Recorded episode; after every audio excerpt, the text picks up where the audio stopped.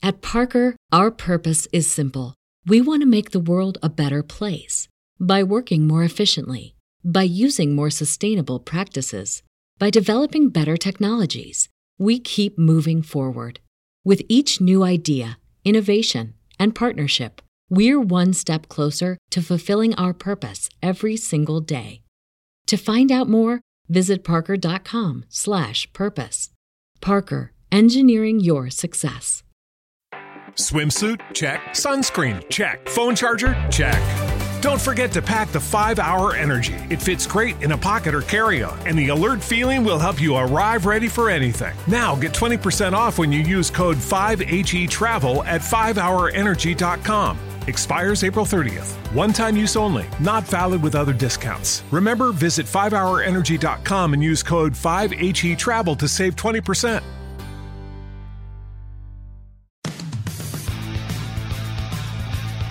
You're listening to the Eyes on Isles podcast with Matt O'Leary and Mitch Anderson. Hello and welcome to the Eyes on Isles podcast, episode number 35. I am Matt O'Leary. I am joined by Mitch Anderson. Mitch, how are you tonight? I'm pretty good. in yourself? I'm doing great. Now you know what I'm going to ask you, right? Yeah. What uh, what what edition is episode number 35? I don't know. We didn't look this up before the show. I purposely didn't say anything because I did. Oh, I no, looked it up. you jerk. You have a lot of winners to pick from. Uh, Do I? Actually, I, I'll take that back. Glenn Healy, that's a pretty good one. yeah, Chris Osgood for a bit. Al, Mon- Obviously. Al Montoya was the last one to wear it. sure. Um, I don't know. The goalies really love their 30s, right? I'm gonna go Tommy Salo. There you go. Probably the longest standing in that list. Yeah, he's got four years there. So Tommy Salo, done. The Tommy Salo edition. Forgive me, I don't remember Tommy Salo. How do you 95, 99? How old were you then? I was zero to four. Well, okay. Oh boy, I'm not old at all. No. just a little bit older. But like he he was okay. He had uh, like uh, just around 900 save percentage while he was here.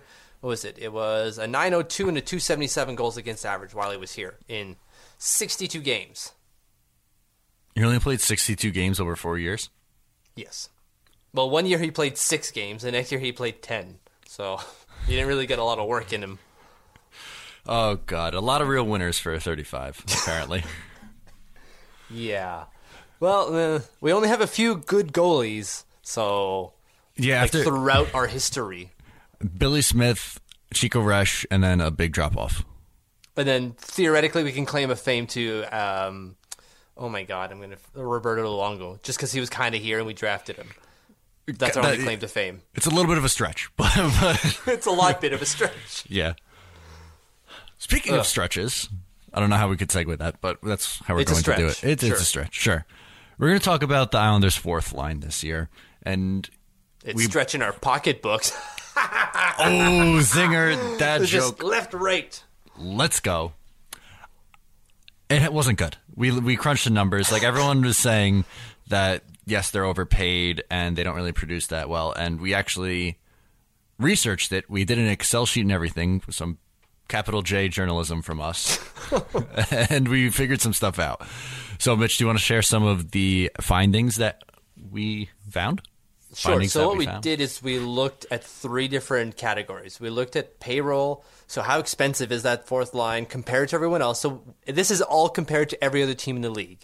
And obviously, we all know that lines change.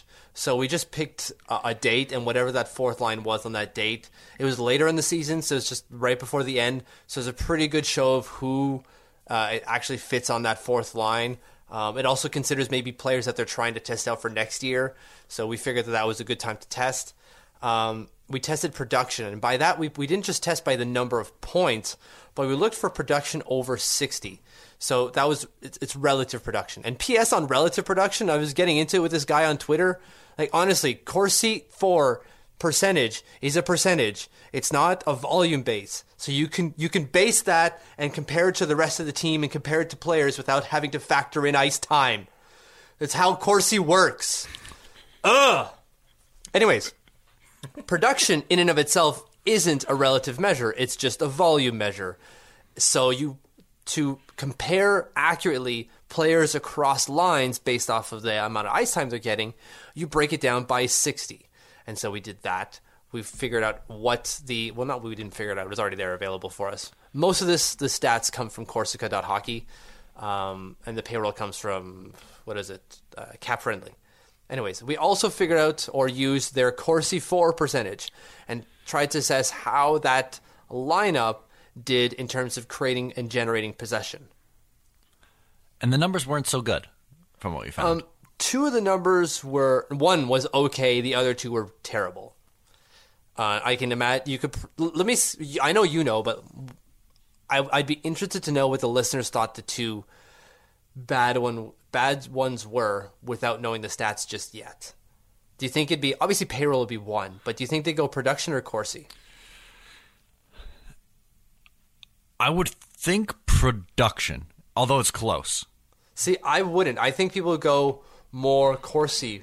I, I, at least I was because when I picture um, Casey Cizikas, I think of a guy who's good at keeping the puck going in the other end. He's good on the forecheck. So is Cal Clutterbuck, or that's at least their claim to fame.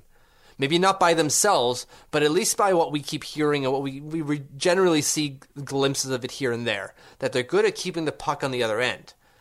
But when we look at the stats, they aren't. They rank dead last in Corsi for as a line as the, the, the, the, trio of Ross Johnston, Cal Clutterbuck, and Casey Cizikas are 31st in terms of Corsi for with the 41.6%. Ooh. Which is bad, considering the top one, the top performer is Carolina with a 54.6.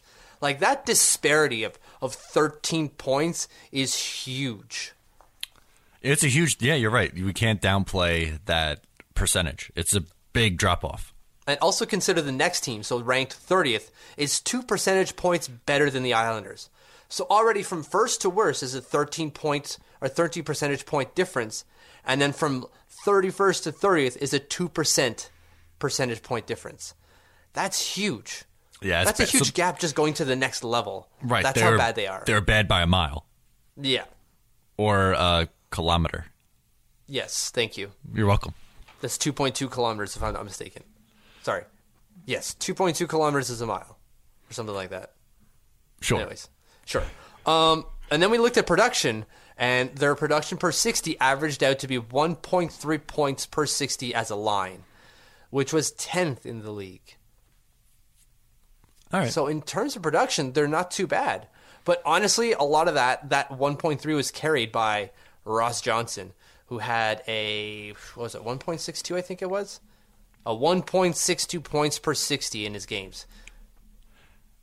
So the bad part is that they're the third highest costing one, and they're only giving you the tenth product, the best production, which is slightly above average, and they're giving you the worst possession numbers possible. There it is. Yeah. So the only teams that pay their fourth line more are the Philadelphia Flyers, who pay what is it? Matt Read three point six million dollars and Jori Lehtera four point seven million dollars. That's rough. That's bad.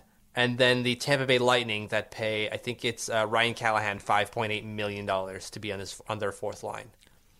That's very bad. That That's also bad, bad, but when they have that kind of offense, they kind of can cover up those issues. Well, the, yeah, the rest of the team uh, is good offensively, but their offense so Chris Kunitz is the big the big driver on that fourth line with the 1.6 um, points per 60, but he also makes two million on the cap. So uh, Ross Johnston makes 600,000, and he's got about the same production. True.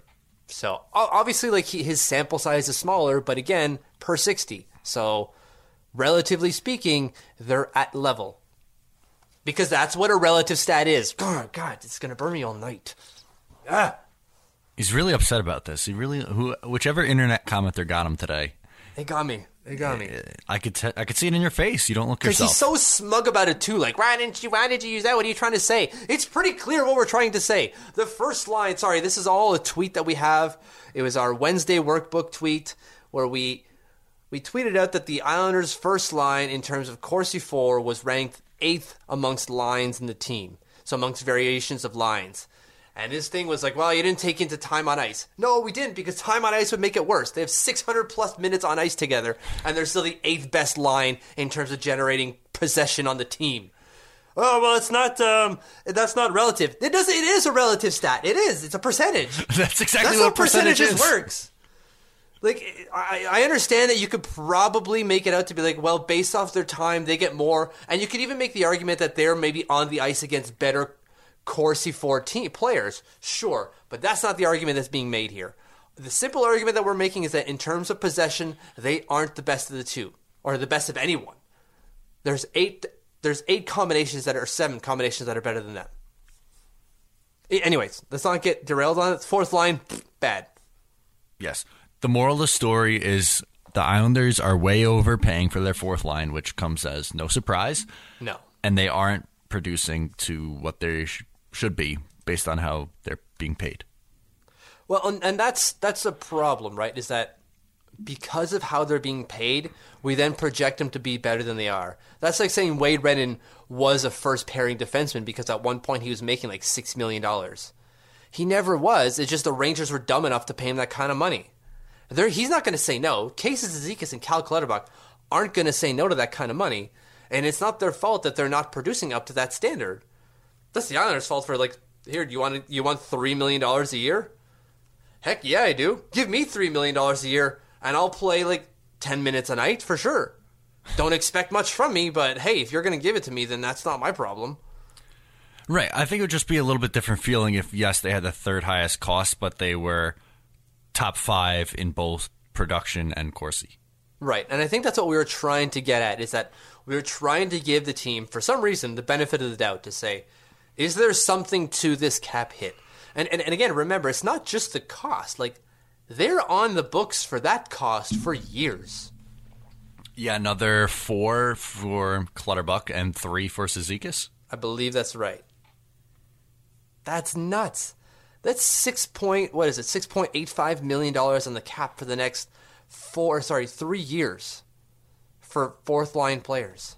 That's more than ten percent of the cap in two players that play between fourteen at best and ten minutes a night. Yeah, that's a good point, Mitch. That's not good. No. But the Islanders are kind of stuck with it. Yeah. Unless Exactly. unless you give up a pick and retained salary for the Cracker Jack salesman or whatever, like you- you're not gonna get anything in return for that. Like, No, you're you're never. They're also like what twenty eight. No, Cal Clutterbuck is in his thirties. I think Clutter might be 29 or turning 30, and Cizikas is probably 26 or 27, if I had to guess. So let me. Cal Clutterbuck is thirty. Okay. And Casey Zeke is twenty seven. Okay. So by the time Cal has done his contract, he's got one, two, three, four, five years, including this one. He'll be between 33 and 34 years old. A 34 year old Cal Clutterbuck is going to make $3.5 million a year. He's already not producing. He might next year, he, you might get one more year of, of, let's say, 20 to 30 point production out of him. That's peak. That's max. That is the ceiling. For Yeah, when- 3.5 million. When the Islanders signed him, I think they were banking on him putting up close to like the 15 goals a year. How? How is that going to be possible from Cal Clutterbuck? Well, what did he put up the year before he was signed? It was like 12 goals and like 20 something points, no? Uh, you might be right. He put up 15 goals and 8 assists in 15 16. Yeah, that's the year I'm talking about. I think they were assuming that. But that's the- still a 23 point season. Like his best season was in Minnesota where he put up 19 points, or sorry, 19 goals and 15 assists. That's back in 2010, 2011. Yeah. Like I, I just don't. It, it doesn't make any sense, and it, and it didn't make sense then. It doesn't make sense now, and we've justified it that it sh- that it doesn't make sense. At least out of this year, it didn't make sense this year, and it shouldn't make sense going on, going forward. Like maybe Casey Cizikas, and, and, I, and I've said this before. I don't mind have, having him as a third line center. I really don't, and that's based off of the lineup they have today, right? Like I'd rather Casey Cizikas at the third line center than Brock Nelson. Okay. I think that you could kind of make that argument. Now, if if we're saying, could we get a scoring fourth line or third line center over Casey Cizikas? Sure, fine. Because Casey Zeke is probably the best fourth line center in the league. But this still doesn't mean he needs to be paid three point two five million dollars Right. or Eh. whatever it is Tyler Bozak. as a fourth line center. Third, third, third, third. Okay, sure. Again, it's going to depend on the cost. Because if he's we're going to be paying him three million, we're already paying a guy for that. Three, you wouldn't sign up for three million for Tyler Bozak? I, I would, but then we got six point three million dollars on the cap in a third and fourth line center. That's a lot of money. Like I'd rather have Casey Cizikas go up to the third and Alan Quine as your fourth line center. Bozak had forty three points this year, and Do you fifty think he? and fifty five the year before. Do you think he's going to do that on the Islanders' third line? With Bellows and Ho-Sang, yeah. Uh, well, okay, so that that's where we we, we, we differ, I, I guess, in where we were going. Is that I was assuming what the lineup would be like now. So you have um, Andrew Ladd next to him, and who'd be the other winger? Brock Fritz. Nelson. I don't know. Like that that that's my world based off the, the current stat, the current roster now. Because as it stands, I don't know how they're going to fit both Bellows and Ho-Sang in the lineup next year. I really don't. You could finagle. Oh, I, I know they can make moves. I'm just, I'm, again, I'm saying based off of how it's built now and who they currently have on roster, all the names they have now, I don't know how they do it. Now they can finagle it. Like Shane Prince could be gone; he's an RFA. Um, Wagner could be gone; that's a UFA.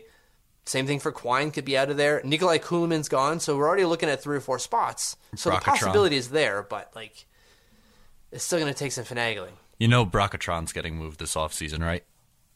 I, I want to believe you, but I don't.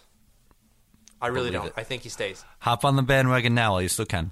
I, I, I, I would like to, but I am hesitant. You're like one foot on, one foot off.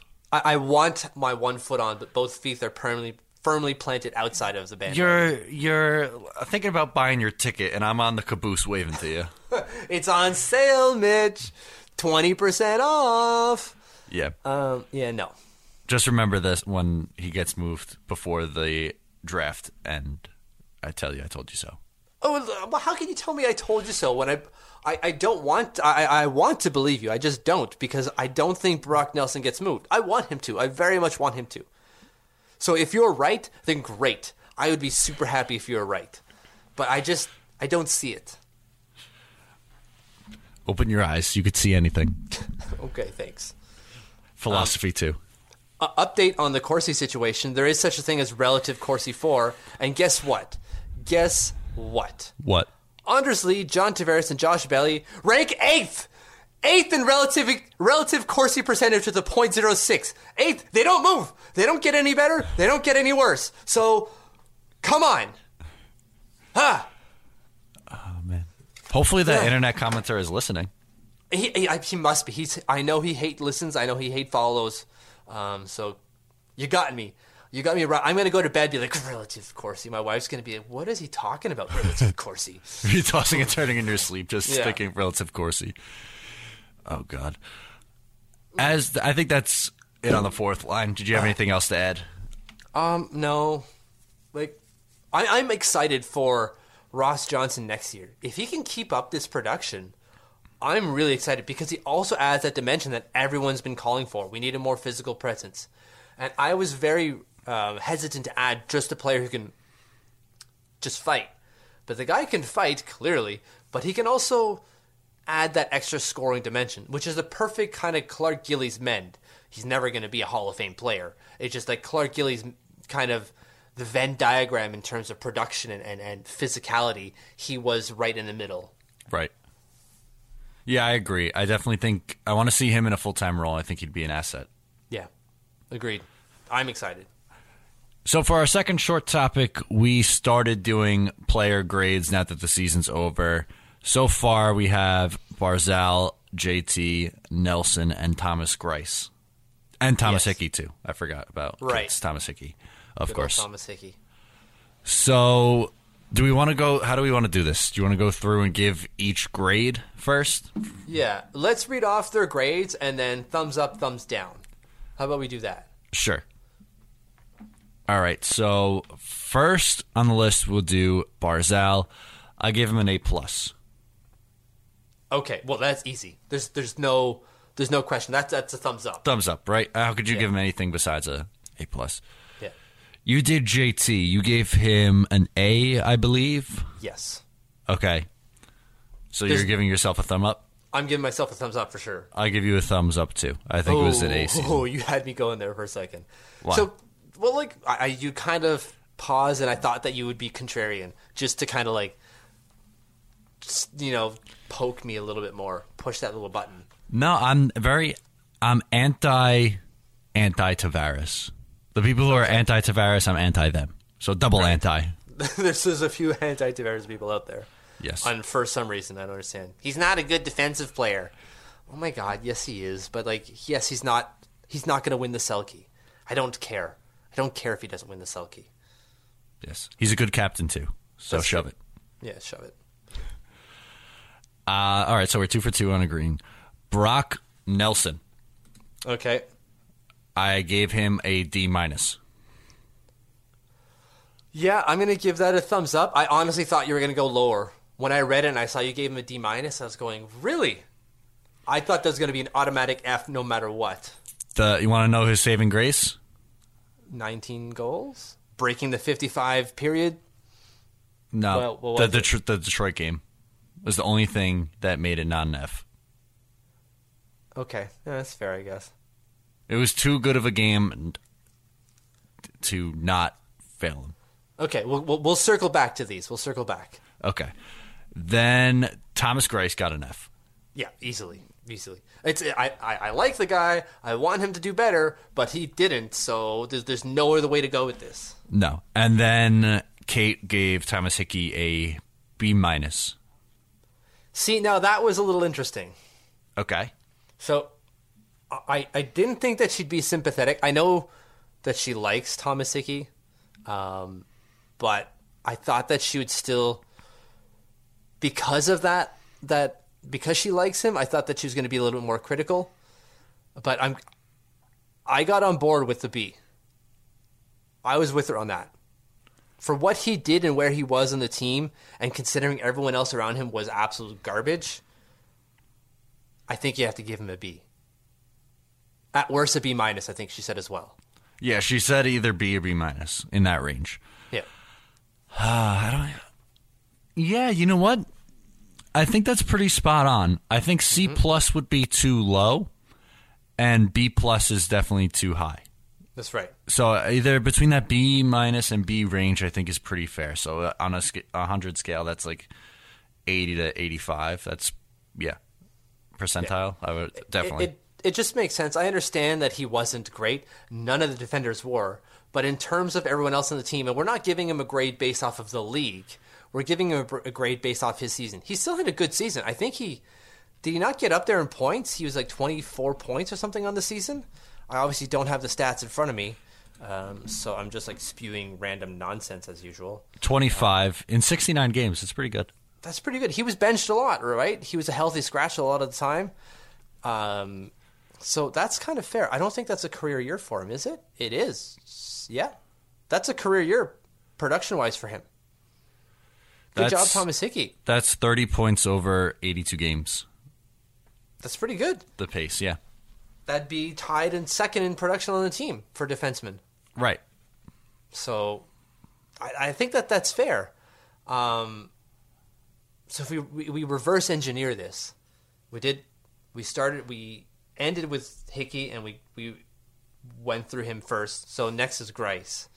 I don't think there's much to say there. Like he was terrible. He had a bad He- year. Yeah, I pulled up a lot of the numbers. He did not rank well at all comparatively to other goalies in the league. He was like 40. I wish I had the exact numbers on, but I'll, Right, I'll- but we, we don't want to compare him right now to just the league. Just just his season in general, right? right, like uh, one of my favorites, goals saved above average, negative 17.85. Uh, quality start percentage, point three sixty. Yeah. Not wh- which was almost half of what it was last year. Yeah. Like Only- the guy had a bad year. There's no better way to put it. So like you can't give him a D because you feel bad for him. You can. You're allowed to feel bad for him. I do. The guy had really two really good years, and then when it was his time to shine, maybe not his time to shine. Maybe that's too harsh. But when we really needed him, they just he, he didn't do it. Which, like, he still had two great years. He earned the contract he's got. He does. Um, now, if he keeps doing this, he's not going Well, to. But are you are you nervous for the next two years? No, not really. For a goaltender, for what should be a 1B goaltender, no. I, I'm, I'm going to equate this as having a bad year because he had two before that where he was good. So, Do you think he could bounce back at age 33?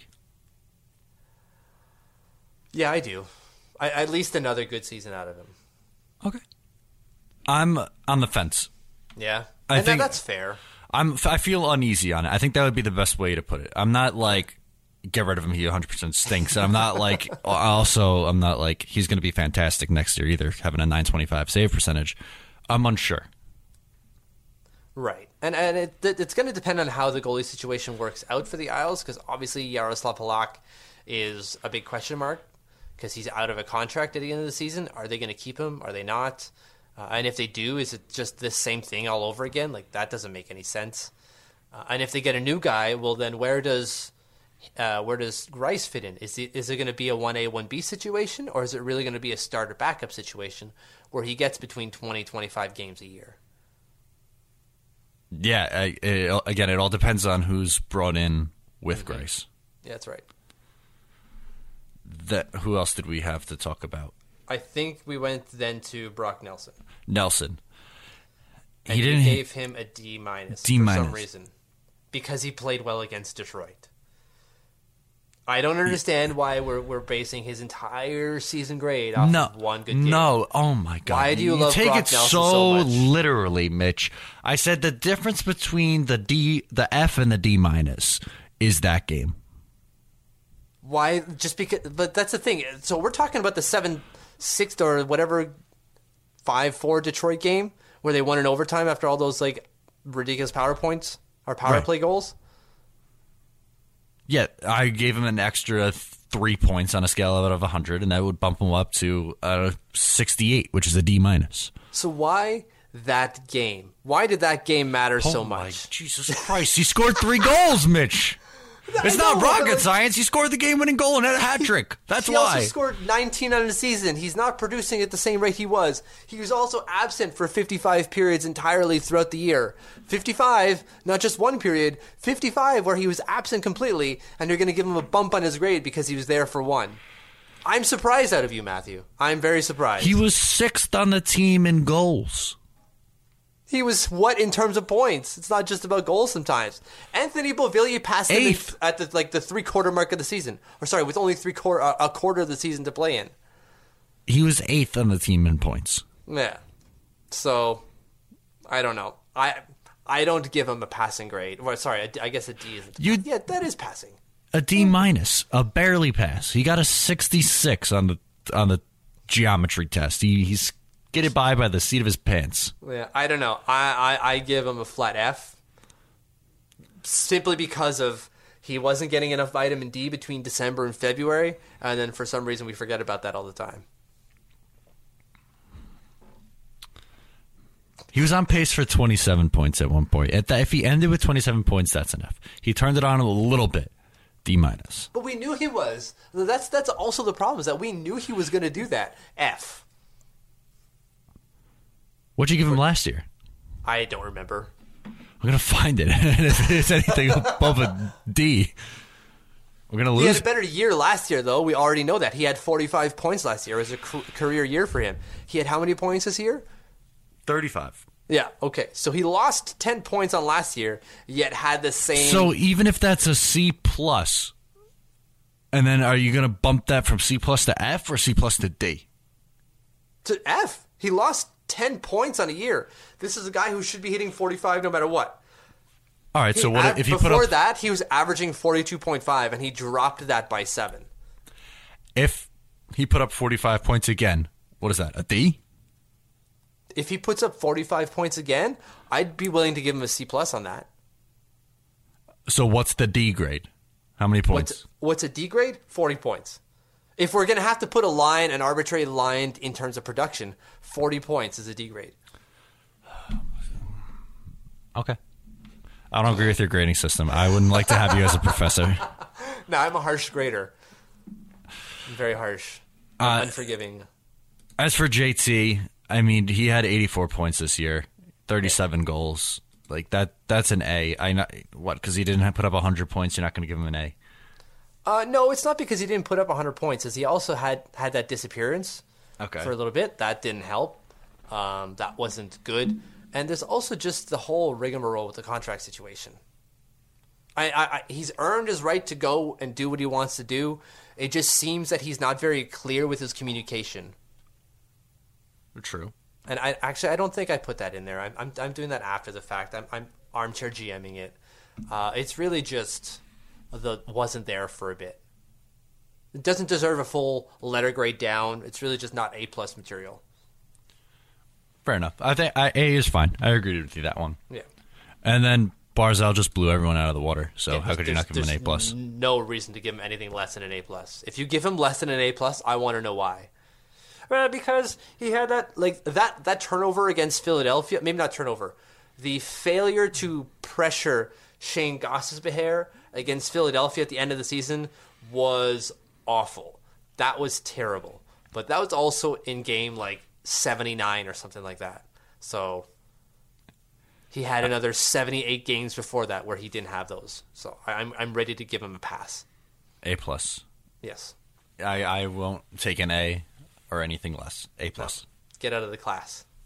You're done. So definitely be on the lookout. We're going to continue these player grades. They're going to be more as we go along. So I'm sure we'll have more to talk about next week. Yes. Moving on now. Uh, update first. Sorry. Update on the Corsi situation. oh God. I have to. I have to get it out. There, there's actually a relative Corsi for per 60 stat. So this then takes into relative, which is based off situation, and then per 60, which is based also takes uh, time on ice into consideration. And the top line of Anders Lee, John Tavares, Josh Bailey ranks what? Say you, Matthew Bar- Bailey.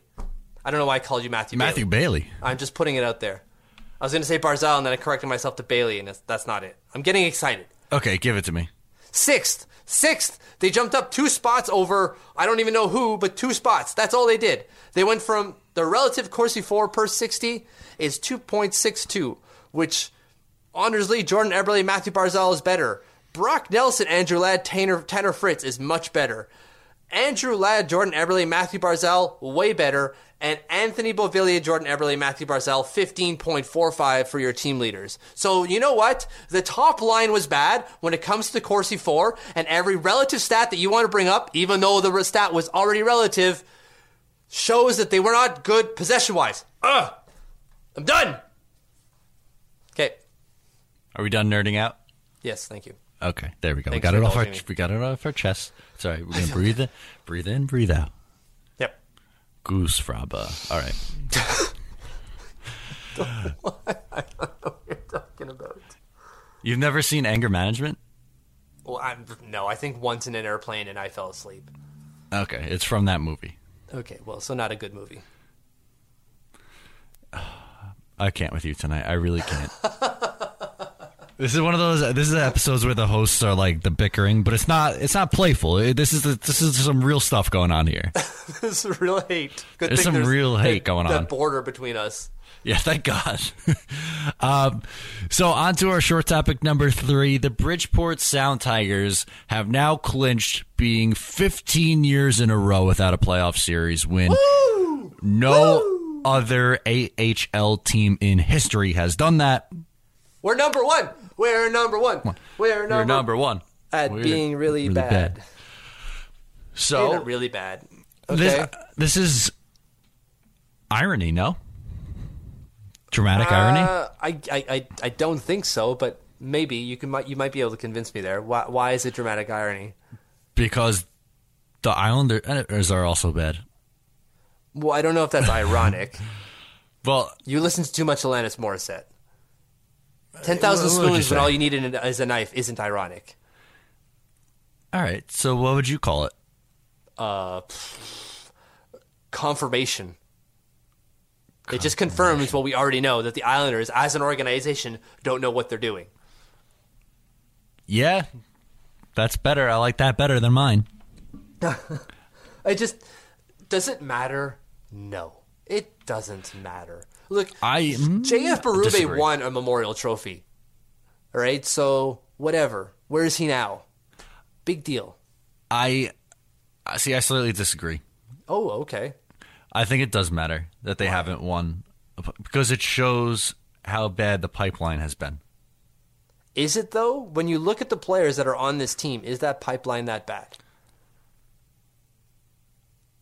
I think Anthony it is. Beauvillier didn't play very He didn't long play, there, really. but he did. Ryan Pulock did. Devon Toews, although he didn't play this year, but he did play last. Um, the pipeline still Anthony Beauvillier is still part of that pipeline. So is Matthew Barzal, still part of that pipeline. Matthew Barzal didn't play in the AHL. I'm I'm not saying that. I'm just talking about the Uh, the pipeline Islanders itself. pipeline in general. The pipeline in general is there to serve the Islanders. It is not there to serve the Bridgeport Sound Tigers. The Bridgeport Sound Tigers are, are well, what is, what is the word I want to look for? I'm I'm, ta- I'm thinking of the West Wing. They serve at the pleasure of the New York Islanders. That should be the motto of the Bridgeport Sound Tigers. That's true, and I 100% agree with you. But it's not. You're not even at least a little concerned that they have gone 15 years without doing anything. Well, I'm I'm concerned. Yeah, sure, but it's not because Bridgeport Sound Tigers are bad. It's because the Islanders are bad. The Bridgeport Sound Tigers being bad just just kind of like putting gas on the fire. Like, So that does matter. That is a big deal. it's not a big deal. It's it just reaffirms what we already know. We already know they're bad. The fact that the Bridgeport Sound Tigers are also bad is still bad. It's just kind of like more bad. You're adding bad to bad. That's all you're doing. You're, you're we're just So- fanning the flames that are already kind of like engulfing the entire house. Kind, yeah. So this is this is pretty much what you're. Speaking of the flames and the fire, so picture a house engulfed in flames. Okay. Yes. Okay. The Bridgeport Sound Tigers have a garden hose with no nozzle. They they got their thumb over it, spraying down the flames, and you're saying that it doesn't matter. What I'm saying is the house. If we're lo- if we're using this as firehouse metaphor, the house is on fire, mm-hmm. and that represents the Islanders, the New York Islanders as an organization. And you come to me to tell me that the Bridgeport Sound Tigers haven't won or haven't gone to the playoffs in 15 years is you going to that very same house and like fanning it with a piece of paper or fanning it with a book. You're not doing much. It's already on fire. It's still bad. You're just trying to make it worse, but it's not that much worse because it's already as worse as it can get. And then Garth Snow is a dog on the inside saying that's fine. like I, it's bad. I'm not going to take anything. It, this is not good, but it doesn't make the situation worse because it's already about as it's like peak bad. You can't go any higher than peak bad. So you're it's like almost so bad that it's good. Maybe, maybe. I'm not. I'm not saying that, but I like where you're going with it. I'm so confused by your point. My, my point is that it doesn't matter. That's my point. And the going into being bad is good i- i- i- is an aside. That's just something that I like. That isn't my point. My point is simply that the Bridgeport Sound Tigers not being good doesn't matter. It doesn't. I don't care. It sucks and it's not good, but it doesn't represent anything aside from the fact that the Islanders as an organization don't know what they're doing. And we already know that at the NHL level. We're already very well aware of that. Right.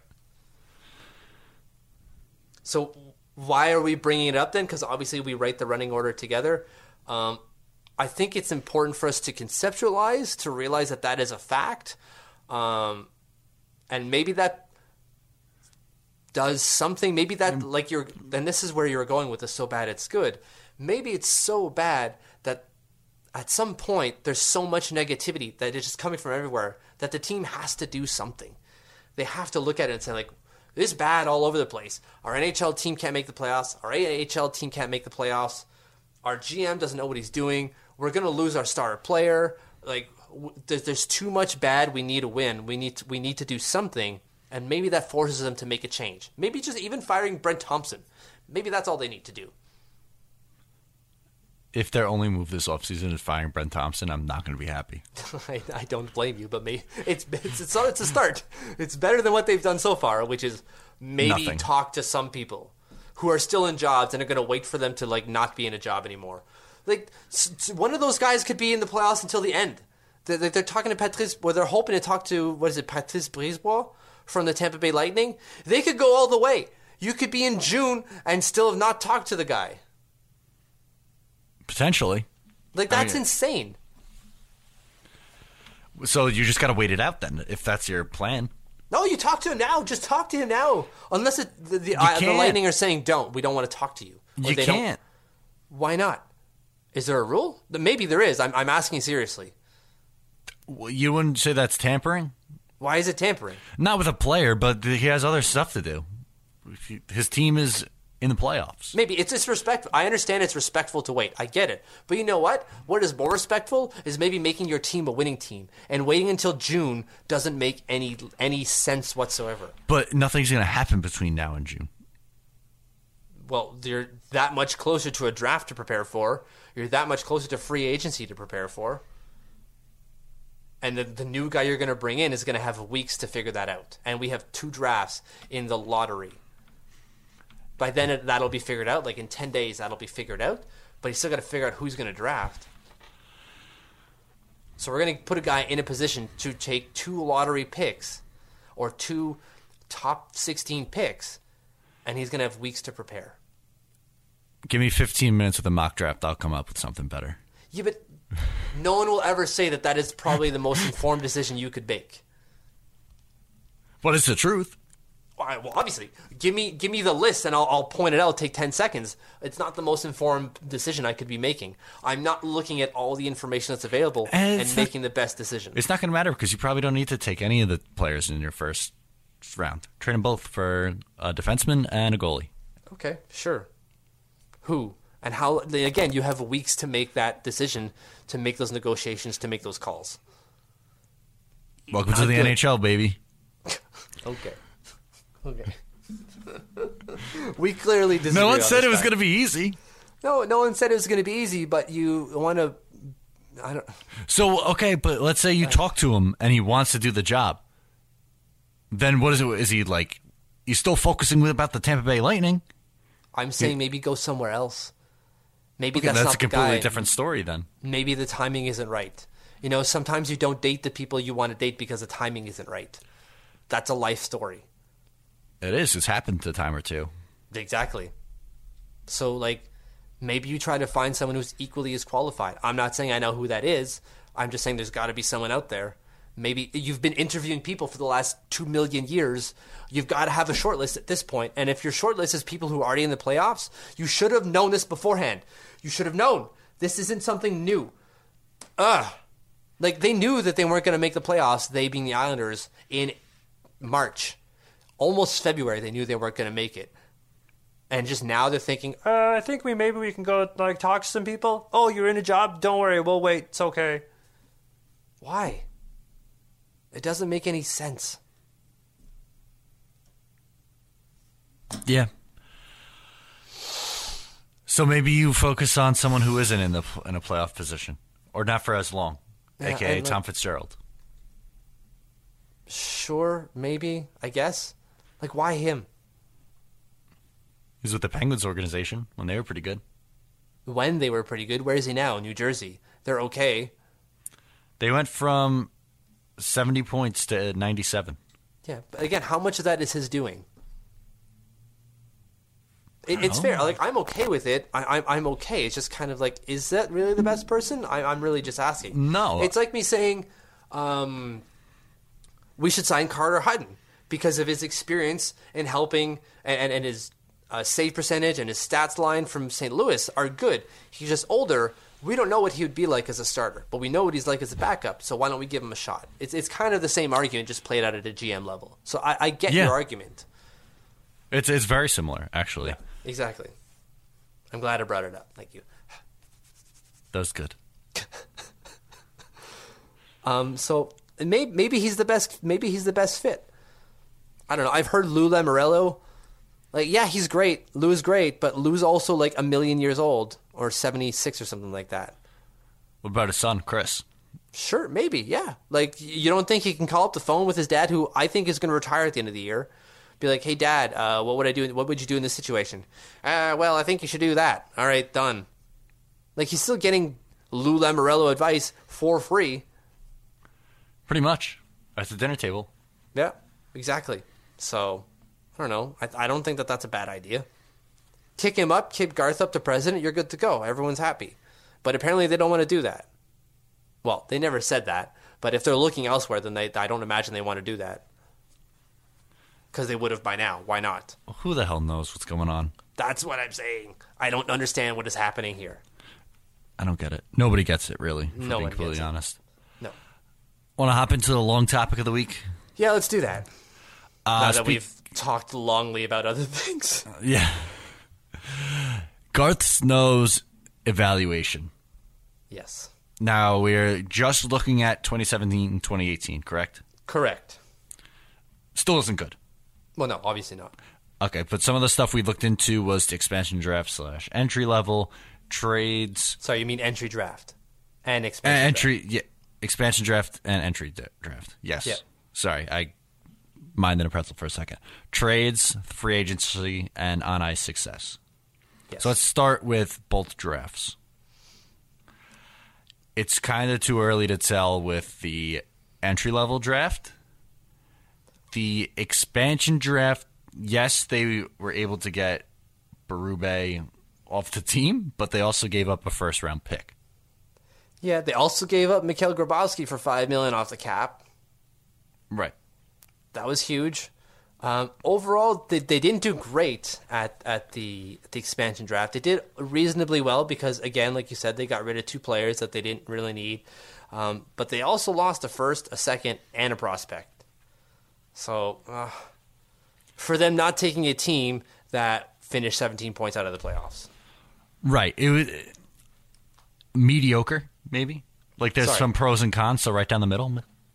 I would say what what I meant to say with the 17 points is they Garth essentially, not essentially, literally protected a team that was worse than the team that the Vegas Golden Knights put together. Garth made sure and gave up a first, a second, a defensive prospect, and Jean-François Berube in order for the Vegas Golden Knights not to take a team, not to take any player off a team that was 17 points out of the playoffs. That's not good. So I I'm gonna ask you questions gonna be strictly based off memory because I don't Yeah. remember to be honest. With you. I have it open here, so it's good. Okay, if they didn't make that trade, who do you think Vegas would have t- taken? So it depends on who he protects, right? So Yeah. again, he protected Pulock. He protected he protected Pelech. Uh, I don't think he protected Hickey. So probably Hickey, Okay. right? And which would be fine for us at this point. Yeah. Probably right because he only played that one more. Yes, he had a pretty good year for the Islanders this year. I'm not that He did. He had that twenty five points, but if you're if you're giving him up, then uh, I don't know. You you tr- then he'd probably have to try to fill that void, and he might end up doing that. Although does that then mean he doesn't get Jordan Eberle? Eh. Yeah, who knows? Who knows, right? Uh, I'm just going through the list now. Oh my god, my computer is so slow. Uh, just to figure out exactly if he did or didn't, because I don't want to say he did and then he didn't actually. He did not. He protected Hamonic, Leddy, Pelech, I'm like Leddy Kulak. on the defense. Both goalies, right? Uh, yep. Josh Bailey was left unprotected. So was Brock. They might have- Nelson. They might have took Bailey then. Yeah, DeHaan was also left unprotected. They probably would have right. taken DeHaan, honestly. Yeah, probably. That would have been a bigger loss. Then you probably don't trade Hamonic. No, Well, definitely. maybe not. you. Well, you might have to because of his request slash taking it back slash really never took it back. Right, exactly. So Who knows what could have happened? This is a whole knows? other scenario for Yeah. another day. But, But it was down the middle, I guess. that's right. So the grade that we gave him was a C plus on that Fair. for both the expansion and the the entry draft. And remember, in the entry draft, he picked Sebastian Aho in the fifth round, and Sebastian Aho played 22 games at the NHL level and looked okay. Yeah. like that. That's a good pickup. And and if you're asking why he went in the fifth round, it's because he's small. Pretty much like when Or we talked short. about David Quenneville a couple weeks ago. That's right. So I think he's like five ten. I'm gonna say Sebastian Aho. Sounds about right. Uh, why can't I find him in the roster? There he is. Uh, where is he? 5'10", 176. So he's not light, but he's short. Mm-hmm. But um, so that, that that gave him some points because if you're going to pull out a guy in the fifth round who played 22 games that year, that's pretty good. Exactly. 100% agree. And then the second criteria was trades. Mm-hmm. The big one is obviously Strome for Eberle. Oh yeah, easily. Well, I don't know. Yeah, yeah, yeah, definitely. What were you going to say? No, I, I- was thinking of the, the Hamonic one, but definitely the Strome Eberle one is better than that. So what was the grade that we gave him for A B plus. B plus? Yes. So he he did well. He did two good trades in Ryan Strome for Jordan Eberle. That's a great trade. That worked out super well for the Islanders. They added 34 points to their roster. Um, like that's nothing. They gave up less than what they got in, in, in difference. Right, Ryan Strome. Actually, no, they gave up the same. Ryan Strome put up 34 points for the Edmonton Oilers, and Eberle put up 34 points more. No, that doesn't make sense. I'm off by one point. Either way, It's pretty matter. close. yeah, it's close. Uh, there's something I'm missing here. Then he got Travis Hamonic. He got a first and two seconds for Travis Hamonic. That's amazing. That's Yeah, great. that's- So just on those two, that's great. But then there's the rest of the season. Yeah, the Davidson and Wagner, and then not really making a big splash when they probably needed one. Mm-hmm. That that's just it. It's his grade fell because of what he didn't do rather than what he did. That was my question: was did what he didn't do factor into the trade grade also? Absolutely. Okay. Um, so because, like I wrote here, even when Calvin DeHaan went down with injury on December 17th, and even after Johnny Boychuk also picked up an injury later than later on in December, Garth did nothing. And I understand sticking pat, but it's not like the Islanders were winning at that time either. So like No. they're just bleeding points, and they weren't doing anything. They just sat there going, "Well, I guess lottery picks for us." And going, "Yeah, but." It doesn't have to be. You're still putting up a ton of goals. Get some defense, and maybe you're in the playoffs, and maybe who cares about the firsts? Yeah. Uh, Pretty much, right? Because at that point, yeah, the top two lines were still performing amazing, but it was the defense that crumbled. Then right around that time, December into January, is when things really fell apart. That's right. So who knows what would have happened if he traded for another defenseman that worthwhile, someone a little bit higher up than Brandon Davidson, who's probably a third pairing guy. That's right. But all right, how about for free agency? So for free agency, we gave him a D minus. Um, so the reason we gave him a D minus is he did relatively well for staying away from the free agency at the beginning of the year. He didn't add anyone, right? He didn't go and grab an Andrew Ladd at five point five million dollars for seventy years. That's great. Um, he signed Calvin DeHancho a single year. That was after arbitration ish. Like they went through arbitration, but they signed before the, the agreement or the the whatever the ruling came out. Um, to three point three, that's fair. But then he also signed Dennis Seidenberg for Didn't like reasons. that. Yeah. He gave him a two hundred fifty thousand dollar raise. He signed Pelech for four years and Scott Mayfield for five years. Now I know I don't, I don't mind those deals so much, um, but you venomously don't like them. So I kind of went with you on that. Okay, thank you. Um, but then there's also the fact that the most important free agent that the Islanders have coming up, Snow isn't actually dealing with that at all.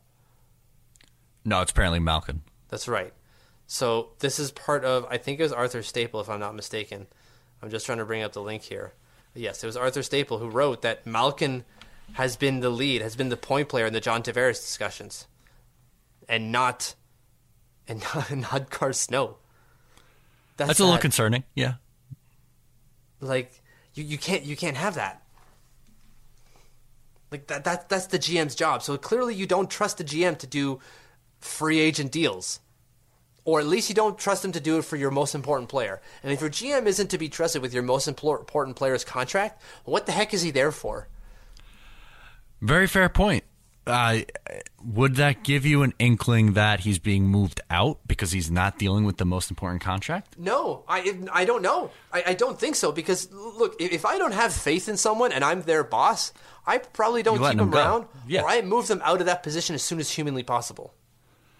Yeah, that's why none of this makes sense to me, honestly. Exactly. Like if they don't trust him, and I don't think they do, move him. Move him. They, they- just don't seem to know who to replace him with. Maybe. Well, you've had months to figure that out. You've had years to figure that out. You went on that Yeah. like that that interview tour in the summer. In the summer, you knew that. Come on, guys. Like I know. th- they could have hired Patrice Brisebois during the year, even, and that would have made more sense like maybe he leaves and said like you know what I'm actually going to go because the Islanders are saying they're going to fire Garth today and if I don't take it then they're going to go with someone else.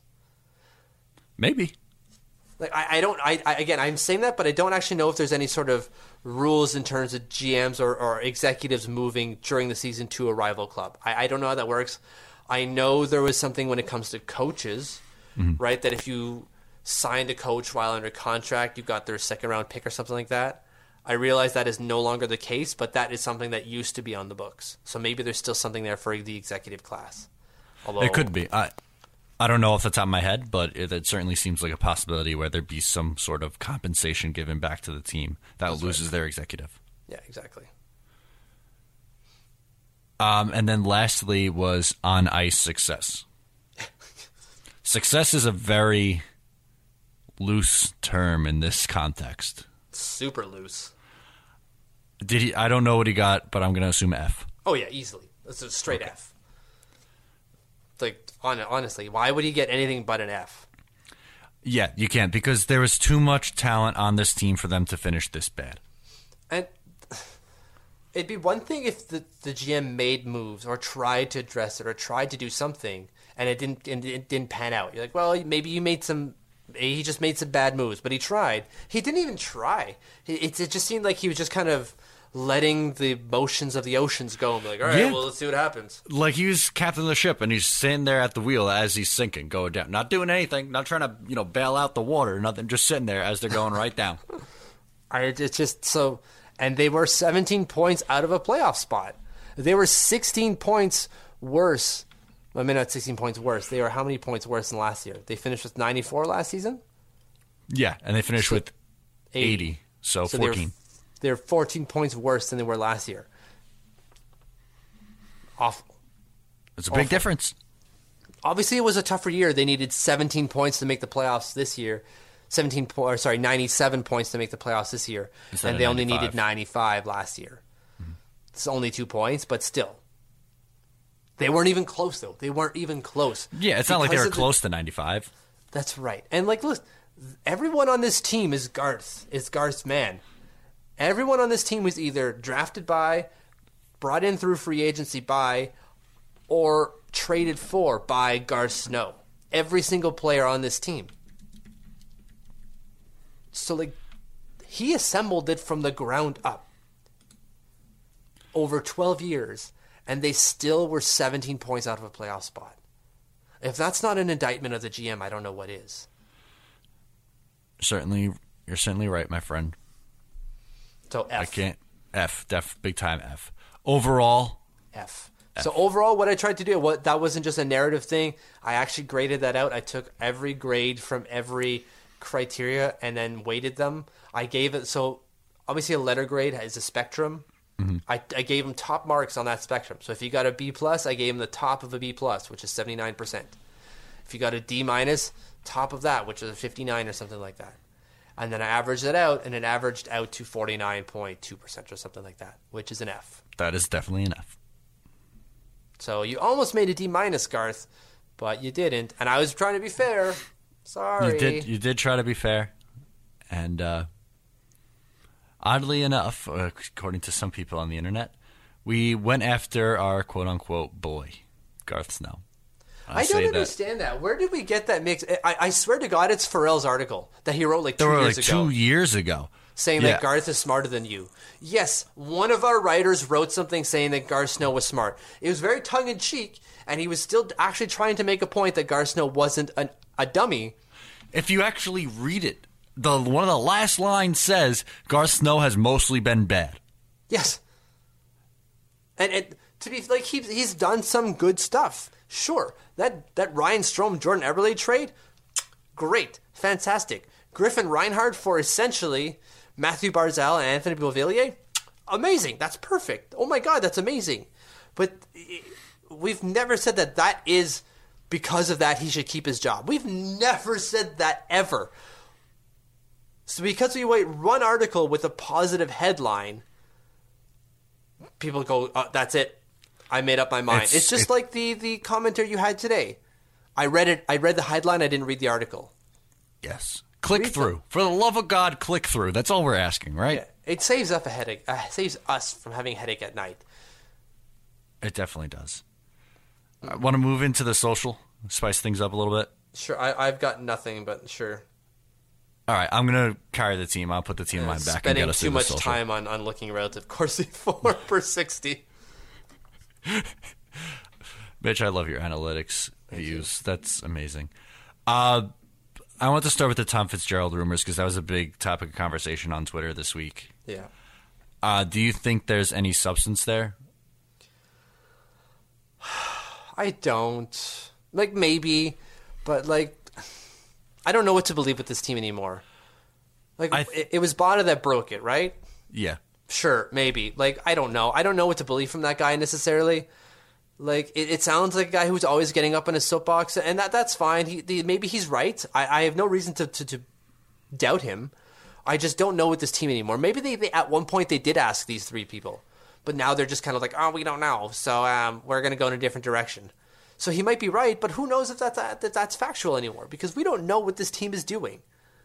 No, I don't think there's any way to know, and I don't think it's definite, but I think it's a possibility. If that makes sense, I, th- I certainly think that's it's an option for the GM role if you're moving Garth Snow to the president role.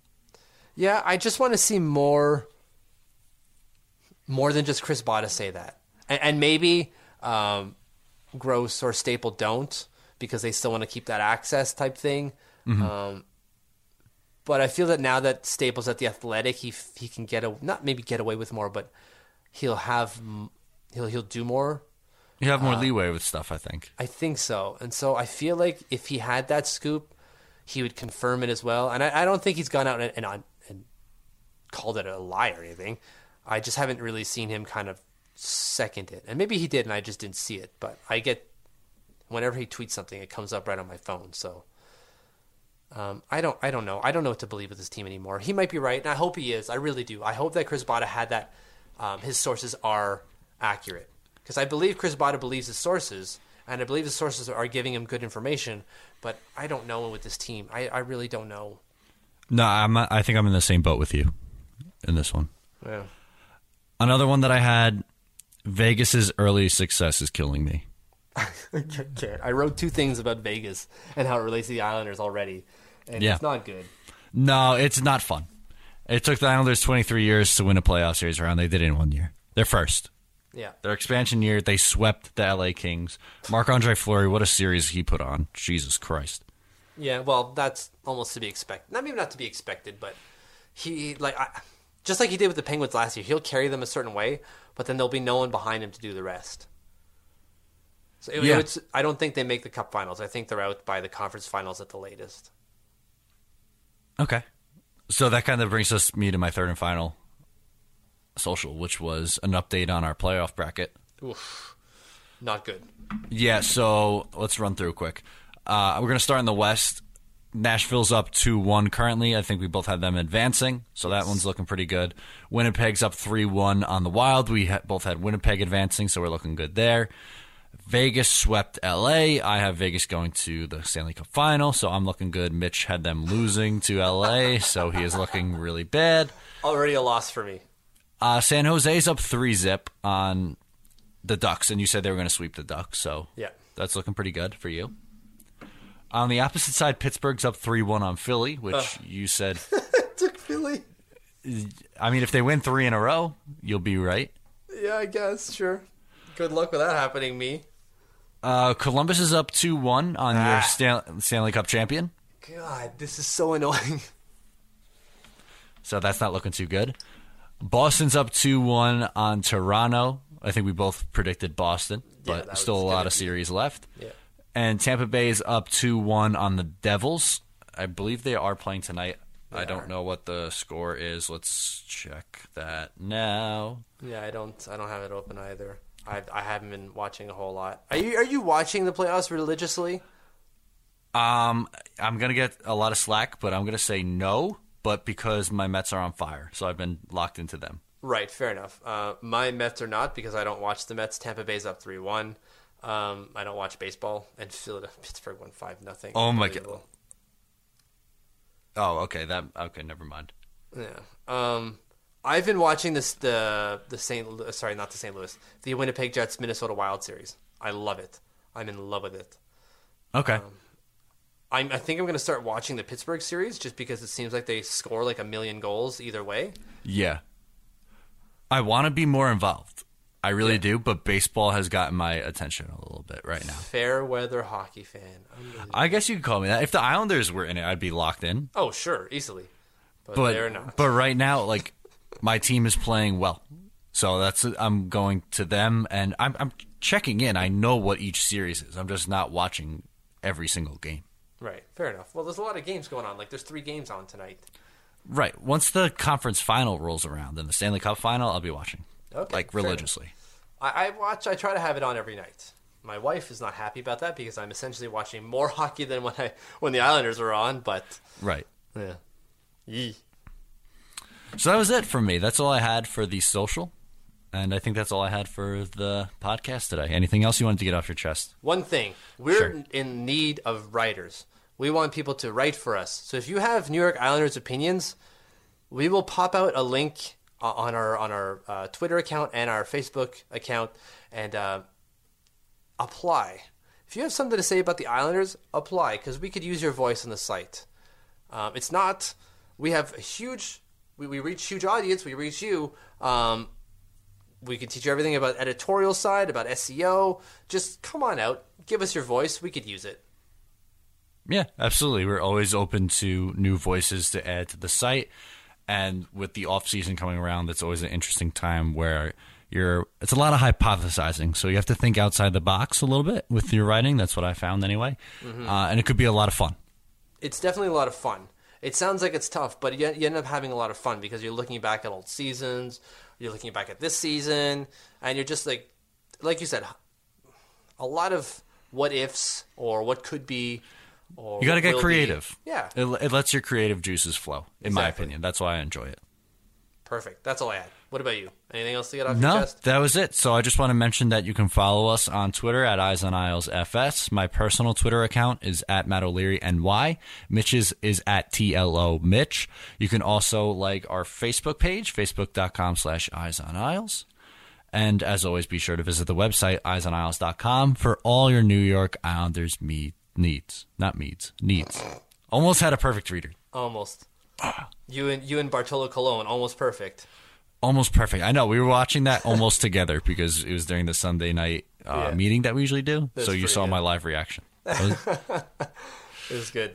that was a good one. I think All I'm right. changing my, my Twitter name to at relative Corsi per sixty percentage on ice. What do you think? No. I think it'd be hard to find you. yeah. All right, that's all I got. Mitch, I'll talk to you next week. Talk to you next week.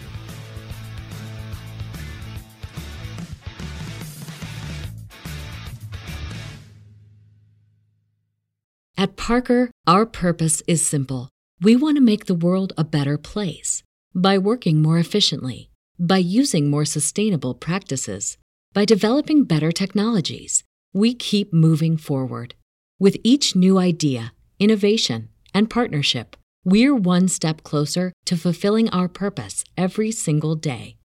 To find out more, visit parker.com/purpose.